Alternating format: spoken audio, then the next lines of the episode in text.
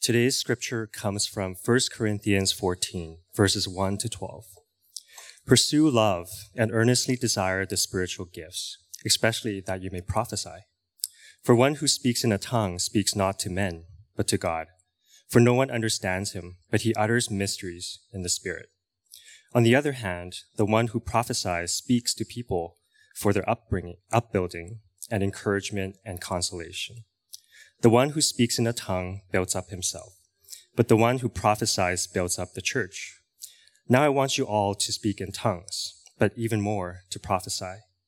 The one who prophesies is greater than the one who speaks in tongues, unless someone interprets so that the church may be built up. Now, brothers, if I come to you speaking in tongues, how will I benefit you unless I bring you some revelation, or knowledge, or prophecy, or teaching? If even lifeless instruments like as the flute or the harp do not give distinct notes, how will anyone know what is played? And if the bugle gives an indistinct sound, who will get ready for battle? So with yourselves, if with your tongue you utter speech that is not intelligible, how will anyone know what is said? For you will be speaking into the air. There are doubtless many different languages in the world, and none is without meaning. But if I do not know the meaning of the language, I will be a foreigner to the speaker, and the speaker a foreigner to me. So with yourselves, since you are eager for manifestation of the Spirit, strive to excel in building up the church. You may be seated. Well, good morning. My name is Paul. I'm part of the team, and I too welcome you this morning. And just um, let's uh, take a moment to pray together. Now, Heavenly Father, we thank you for your good word to us. We thank you um, that you have spoken to us that you have something for us to hear this morning. And I pray that uh, by your grace, you would grant us ears to hear, uh, grant us to have open minds and soft hearts. And we pray that, that we would receive your word and that you would give us strength to our wills and that you would grant us wisdom to apply this word to our lives. That we'd be strengthened and encouraged and built up in you, uh, that the church would be edified. We ask this in Christ's name. Amen. Well, the past couple weeks, uh, we've been walking through 1 Corinthians uh, chapter 13, fondly regarded by many as the love chapter. But ironically, the words uh, that are recorded in chapter 13 are not the sentimental musings of a first century romantic. Rather, they're words of rebuke to a church uh, that had lost sight of love and, and had lost sight of loving one another.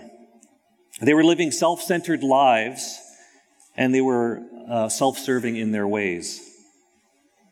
And one of the ways that we'll see today that this was manifesting was in uh, unhealthy and abusive use of spiritual gifts. As we come to chapter 14, Paul begins to address specific issues pertaining to the use of the gift of tongues and prophecy when the church gathered to worship.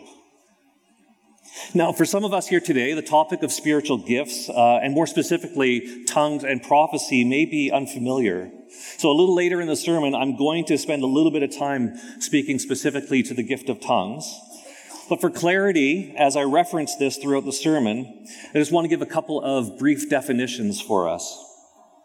With respect to prophecy, in his sermon on October 23rd, Pastor Jake uh, provided this definition. He said it's telling something that God has spontaneously brought to mind for the upbuilding, encouragement, and consolation of the church. And if you missed that sermon and you have questions about prophecy, you'd like to understand more of what the New Testament is, it means by this word, I would encourage you to go back and have a listen to that sermon. Now, with the gift of tongues, what we see in Scripture uh, is this that tongues are the spirit empowered ability to speak a language. It can be either earthly or heavenly, but it's a language that's not previously known or learned by the speaker. Now, as mentioned, in Corinth, there were issues with how people were using these gifts, and specifically tongues and prophecy. The gifts were being used for selfish reasons and the result was division and um, disorder in their gatherings. But what we need to see What's important for us today is that the issues were simply symptoms of a more fundamental problem. See, it was a problem of priorities, disordered values that were reflecting in the behaviors as they gathered. See, their love was set in the wrong direction, and their desires were amplified in ungodly ways. And, and, though we may not see the same kind of symptoms here, right, we don't have issues with outbursts of tongues, disorder, or disruptions as we gather. We're a fairly orderly folk, aren't we? We are equally susceptible to the same fundamental issues that plagued the Corinthian church. Priorities that are out of step with the priorities of the kingdom of God. And here's why it matters. See, when priorities are out of order and affections are misdirected to uh, in the people of God, the church as a whole suffers. The mission of God wanes and the glory of God is obscured. And with this in mind, we're going to look at three things today. The first thing is the motivation, which is love. The second thing, the means, spiritual gifts. And the third, the goal, building up the church. So let's look at verse 1. It says, Pursue love and earnestly desire the spiritual gifts. And this is where we find our first point, the motivation, which is love. In her book, In His Image, Jen Wilkin points out that in our culture, there's all kinds of baggage associated with the idea of love. Right, first there's linguistic baggage. In the English language, we have one word that is used to describe affection or devotion in varying degrees and a variety of uh, contexts. And so when one speaks of love, the word is often used generally and indiscriminately. For example, with one breath, I could say, I love my wife. And with the very next, I can say, I love fried chicken.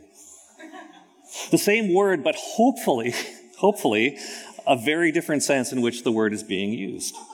Right? Now, second, in addition to linguistic baggage, there is also cultural baggage. Right? The cultural baggage relates to what society says about the nature of love. That is, how our culture understands it. Now, culture says love is transactional, and it's primarily defined by feelings, and it's measured by the benefits one gets from it. As Wilkin notes, the common notion of love is that it is a feeling to be experienced, and I would add, for one's own enjoyment. But as we come to God's Word, we discover that the way that the world defines love and what God has to say about it are worlds apart. See, as we've discovered over the past couple weeks, the biblical nature of love, the kind of love that the Apostle Paul is speaking to about in our text, is altogether different from the idea of love that's prominent in our culture. See, as Paul exhorts the Corinthians to pursue love, he's not calling people to run after feelings. He's not exhorting them to chase after a relationship that will first serve them, that will serve their interests, or that'll make them personally happy. No, as Heath reminded us two weeks ago, he's exhorting us to chase after a love that is set on the good of others. A love that will lay down one's preferences, one's rights, even one's very life for the sake of the other. And this, this kind of love is only found in one place. It's found in God. It's love that is rooted in His nature. That's who He is. He, he is love. And this love has also been made known to us by what He's done. Look at 1 John 4, 9 through 11. It says this In this, the love of God was made manifest among us, that God sent his only Son into the world so that we might live through him. In this is love. Not that we have loved God, but that he loved us and sent his Son to be the propitiation for our sins. Beloved, if God loved us so, we ought to love one another. Now, There's two things for us in this. First, we read, In this love, uh, this is love, not that we loved God, but that He loved us. See, true love is, isn't transactional. In other words, it's not only given when there's good reason to give it. In fact, biblical love, you could say, is, is kind of unreasonable. Right? It's giving, to, giving it to those who have no business receiving it. Right? And this is what God has done. Right? Before we had a thought about God, before we had any desire for Him, before our hearts were moved in any way toward Him, He loved us. He set His affection on us. He looked upon us with favor. And it was not because we were or are in, in some way or any way deserving of it. Rather, it was a choice that was independent of our worth or worthiness of love. And even more, as much as, as he has not loved us because we deserve it, he has also not loved us because he has an eye toward any kind of gain from it. For God has nothing to be gained by loving us because he has no lack of love in himself. He's not lonely, sitting up there just wishing for somebody to give him some attention. He's not insecure. He has no lack of glory. There's no insufficiency in him. Nothing that, that, would, that would make our response somehow fill him up. See, he chose to love us simply because he is loving through and through. It's his nature to do so. And he would show this love to us. It would manifest in the most profound, perfect, and sufficient way. In the giving of his son, right? It says that his love is manifest in sending his son to be a propitiation for our sins, which means that Jesus took the punishment of our sin upon himself. This is how God has loved us. He gave Jesus, his only son. He gave him for a people that were indifferent, a people that had no regard for his ways, a people alienated from him, born as enemies, estranged. And yet, he loved us and he gave his son. Not just gave his son, but he gave his son to be punished because of our sin. He gave his son to bear the wrath that we deserved so that we could benefit, so that we could be free from sin, so that we could be reconciled to God, so that we could enjoy Him and enjoy life in Him and enjoy life forever. Are you hearing this, Christ City? We hear this week after week, and I hope we never get tired of hearing this. If we ever tire of hearing this, let's lock the doors. Do you hear this, Christ City? Can I have an amen?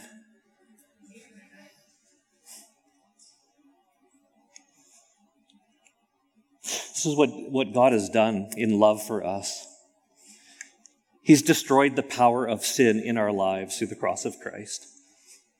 He's rendered powerless the thing that has corrupted our love and made us unloving. And now, free from sin, we have the capacity to love, to grow in love for God and one another.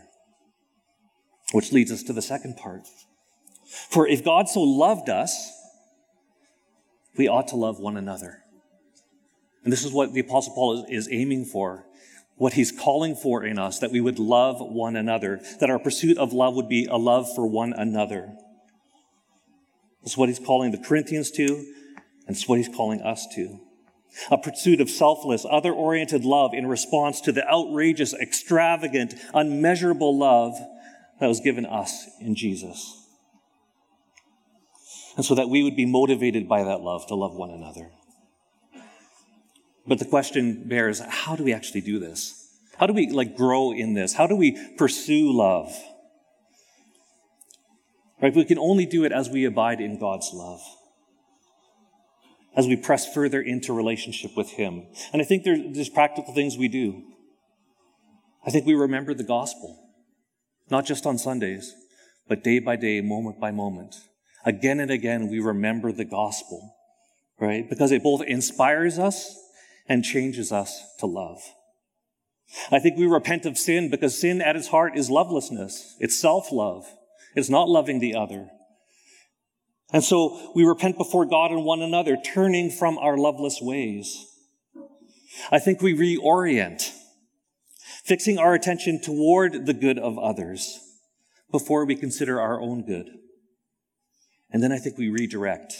We redirect the, the grace that God has given us toward the other, whether it's grace in the form of spiritual gifts or resources, time, money, whatever the Lord has given us, we live as conduits rather than containers, and we, we forward, we expend that grace on others. And this brings us to the second point the means by which this love flows spiritual gifts. Look again at verse 1. Pursue love and earnestly desire the spiritual gifts. Now, here it's worth noting that Paul has a unique strategy for dealing with the issues in Corinth. See, before he addresses the problems with tongues and prophecy, he first exhorts them to all the more earnestly desire spiritual gifts. And in the context, this seems incredibly counterintuitive. Because wouldn't it make sense, in light of the problems that they're experiencing with, with abusive use of the gifts, to first tell them to cool it, to stop it? Right? Like, pull back a little bit. You're out of control. Let's rein this in. Let's get some order, some decorum here. And then we can revisit the gifts when things are nice and safe and comfortable Yet the apostle Paul, he does the exact opposite. This is like crazy. With love clearly in view, what does he do? He first exhorts the Corinthians to all the more desire these gifts. Yeah, that desire, that's good. You need more of it. See, clearly the, the issue is not the gift themselves. What we see here is that whether uh, they have issues associated with their character, the fruit of the Spirit, or issues associated with gifting, manifestations of the Spirit, as Sam Storm says, suppression of spiritual zeal is never the answer. See, God's grace is never the problem, and quenching the work of the Spirit is never the answer. We see this in, in 1 Thessalonians uh, chapter 5, where, where Paul says to the, the Thessalonian believers, Don't quench the spirit and do not despise prophecies. Commenting on this, Sam Storm, Storms brings it more uh, clearly into focus. He says, Sadly, there are people who, as soon as they feel the slightest tinge of warmth from the Spirit's supernatural work, quickly grab their theological, confessional, and denominational fire hose and douse his flame.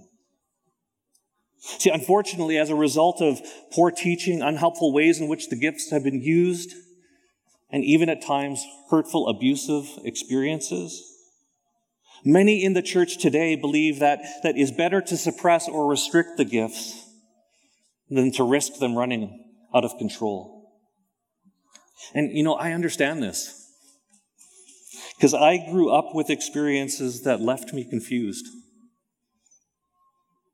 I, I came out of uh, experiences where I was questioning my salvation and where I felt that I was somehow a second rate believer, somehow second rate in my faith.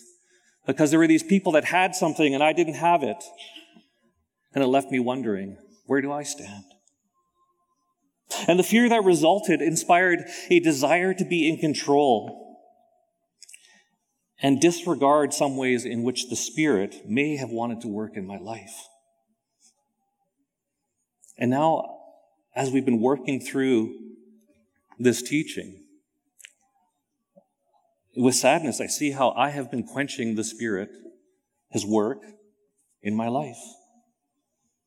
And in doing so, I've made myself a determiner of what the Spirit can and cannot do.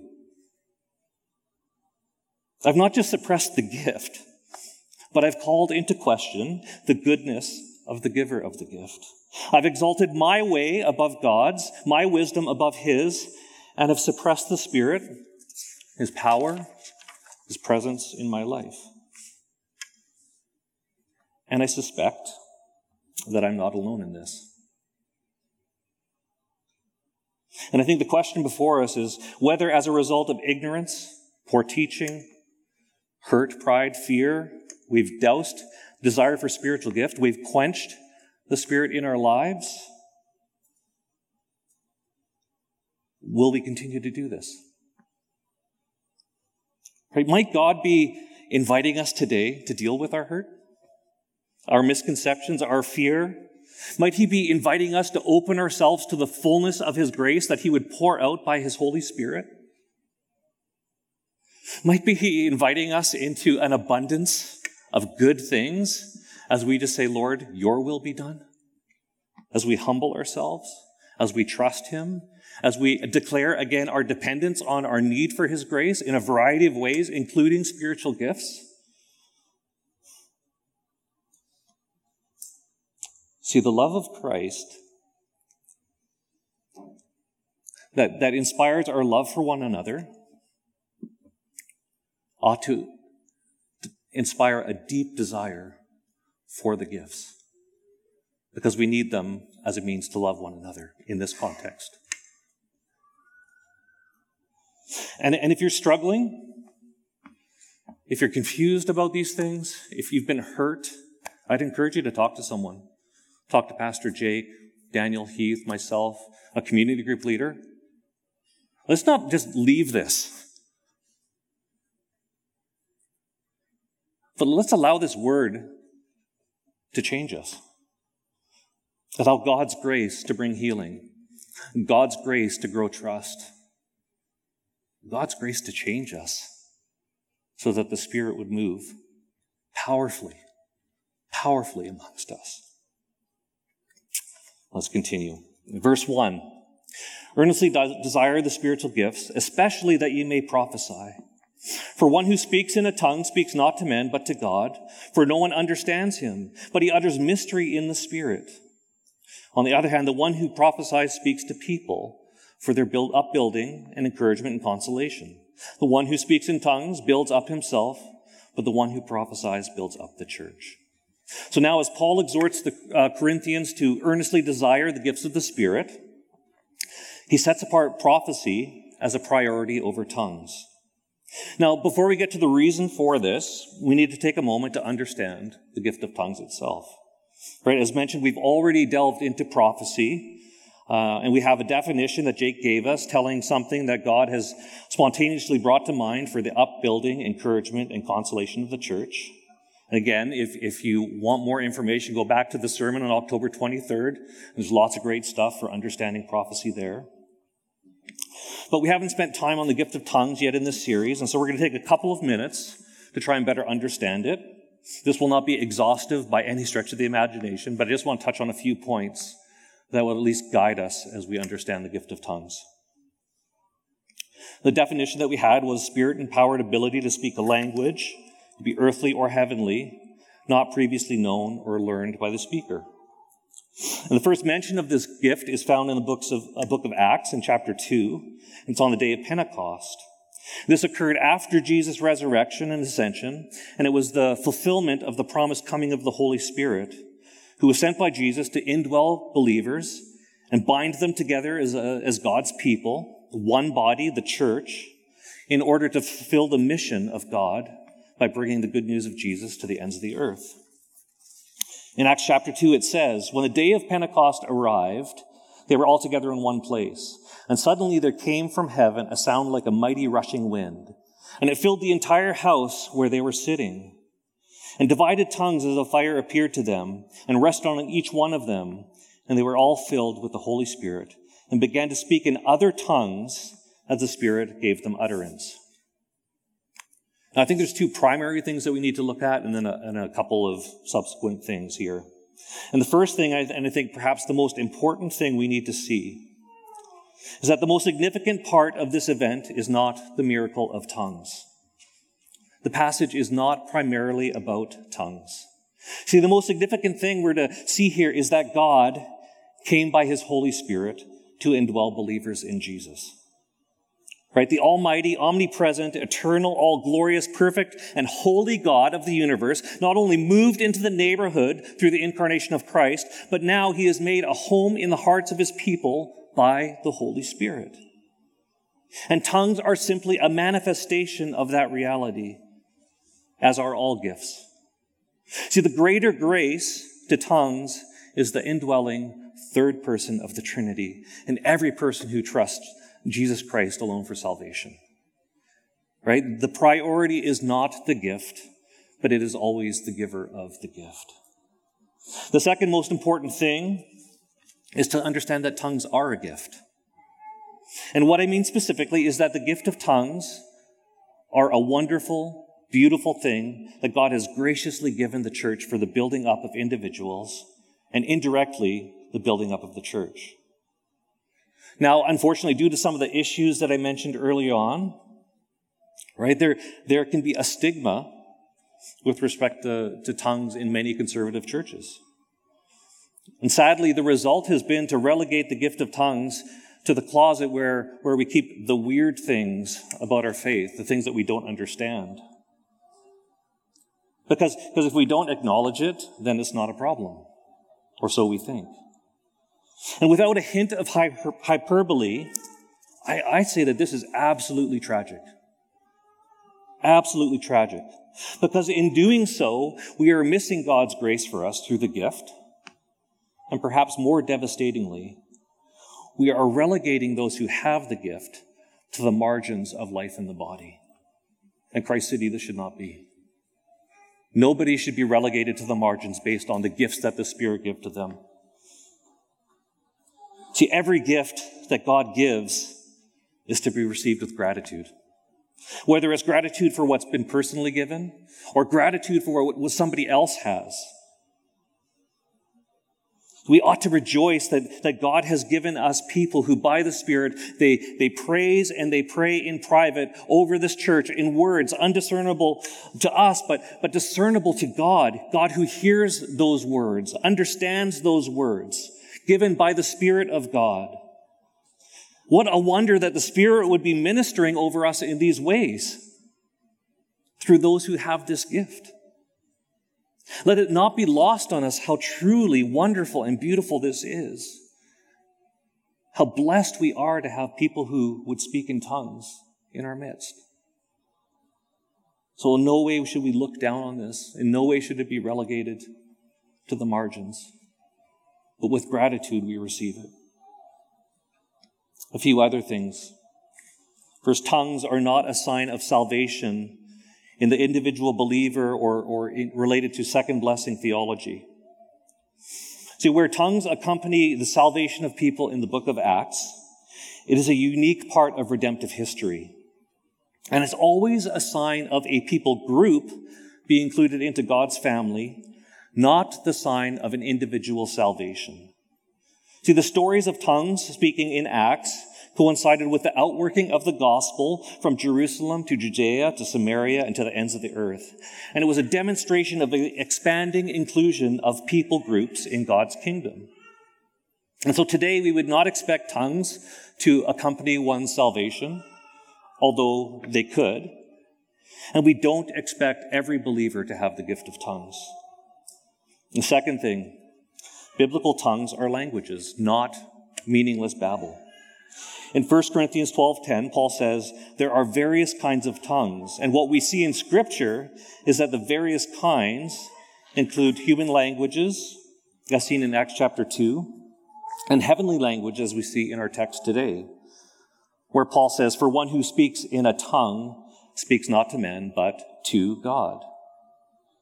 See, this we understand to be a heavenly language, unlike any human dialect, and is comprehended by God, perhaps the angels, and so what we understand is that each expression of tongues is understood to be a meaningful language, that it has not been learned by the tongue speaker. Third thing, tongues are in control of the speaker.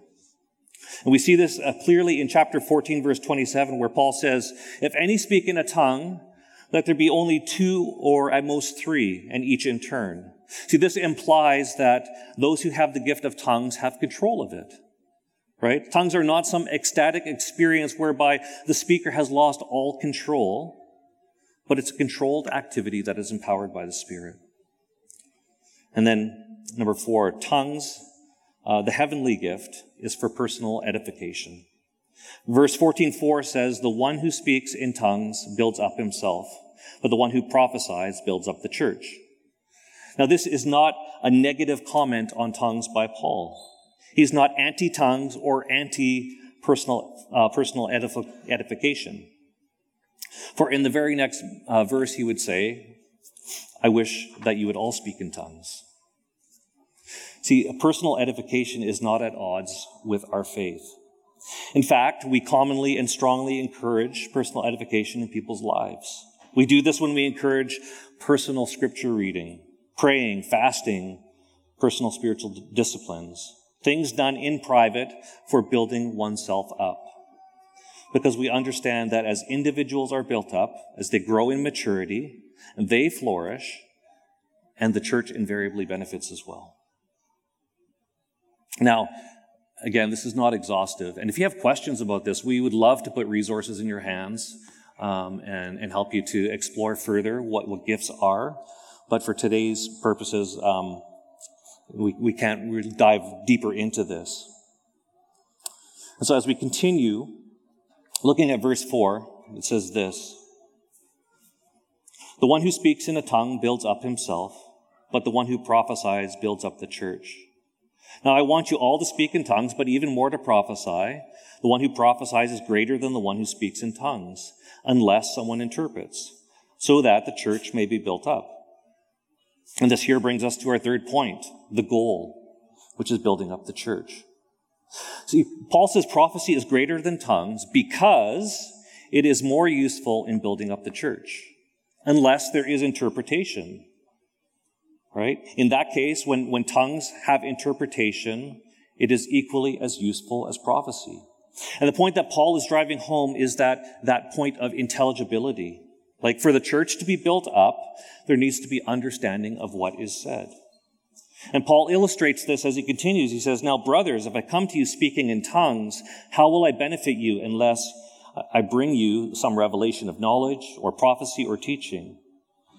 If even lifeless instruments such as the flute or the harp do not give distinct notes, how will anyone know what is played? And if the bugle gives an indistinct sound, who will get ready for battle? So with yourselves, if with your tongue you utter speech that is not intelligible, how will anyone know what is said? For you will be speaking into the air. There are doubtless many different, many different languages in the world, and none is without meaning.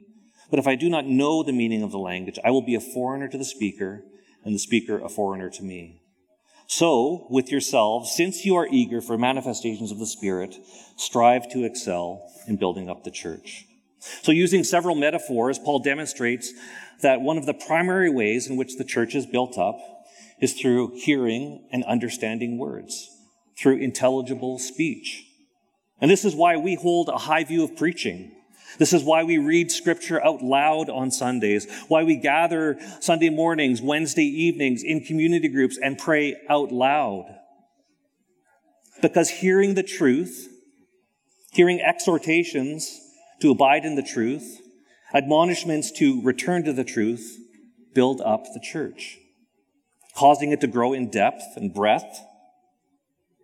And the same applies to the, the gifts of the Spirit, to speaking gifts. It's as we understand what is said that we are edified. And this is how the church is built up. In his, his commentary, Paul Gardner uh, encourages us in this way. He says, Paul beseeches them to seek or strive after these inscriptions in order that they may abound. That is, let their cup overflow for the building up of the church. Right? That, that's the goal. That's what we're aiming for for building up the church. That the church would be built up, that it would be all that God has intended it to be. That it could do all that God has called it to do. To be a light to the world, to bring good news of Jesus to individuals, to families, to neighborhoods, to cities, to countries, to the ends of the earth. This is why we plant churches. Because the church is the plan A for bringing the gospel to our neighborhoods and to this city. This is why we send missionaries to plant churches so people would know Jesus, so that communities would be transformed by the good news of Him. And this is why we need to be built up. This is why, in love, we need to pursue spiritual gifts so that the church could be built up. A couple things to note here. Notice the language that Paul has employed throughout the text. He said, Pursue love, earnestly desire spiritual gifts, strive to excel in building up the church. All of these words speak to our engagement in what God is doing. It's participatory language that exhorts us to fully engage in what God is calling us to. Christ City, this is a call for everyone to be involved. See, some wrongly think that, that the church is built up solely by the work of pastors and professionals. But this exhortation is for everyone, every individual to be involved, to strive to excel in building up the church. He's calling all of us off the sidelines and to give of ourselves to this work. And it's a call that requires effort. See, some falsely believe that grace necessitates passivity. In other words, grace means God works and we wait. But as Dallas Willard notes, grace is not opposed to effort, grace is opposed to earning. So we understand the call to give ourselves with great effort to the work of building up the church. Church. It's not a means of earning God's favor, but it's an expression of gratitude for it.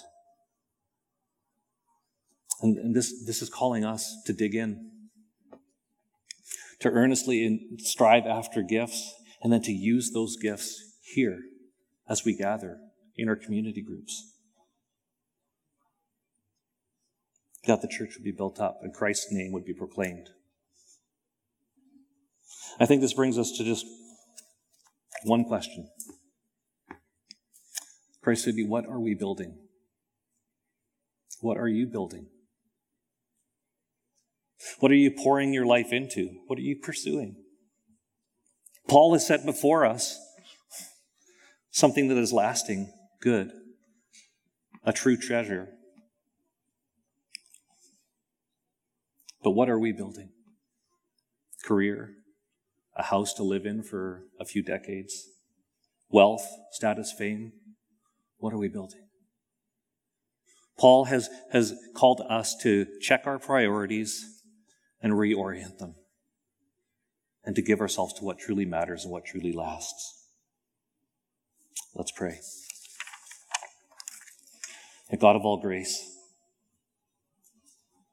we come before you acknowledging that, um, that we need your grace.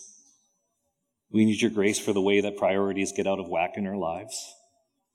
We need your grace for the way that we lack and, and need you to give us strength and power and gifts. We need your grace to um, live out fully the call that you've placed on our lives. And so, Lord, we, we come before you and we ask that you would grant us that grace. That you would help us to see clearly where we need a shift in priorities. That you would help us to see clearly um, what you've called us to do. That you would help us to grow in knowing how you've gifted us, and that you would help us to, to press in and to use our gifts with great joy and abandonment, desiring more and more of, of what you would have for us. And as, as you do this, Lord, we ask that you would build this church up, that you would grow it, deep and wide, that it would, that it would extend beyond these walls, that we'd plant many more churches, and that Jesus would be proclaimed more and more, neighborhood by neighborhood by neighborhood. All for your glory, we pray. Amen. Hey everyone, this is Jake, lead pastor of Christ City Church East Vancouver, and I want to let you know about a few things. First, if you're not a part of a local church, let me invite you to join us each Sunday morning at 2605 East Pender Street in East Vancouver for worship, word, and sacrament. Second, if you are new and you want to get connected, let me say welcome. Christ City Church East Vancouver is a neighborhood church committed to making missional disciples for the sake of the neighborhood. If you want to be a part of or hear more of what we believe God has called us to do in East Vancouver, please reach out to me at jake at christcitychurch.ca.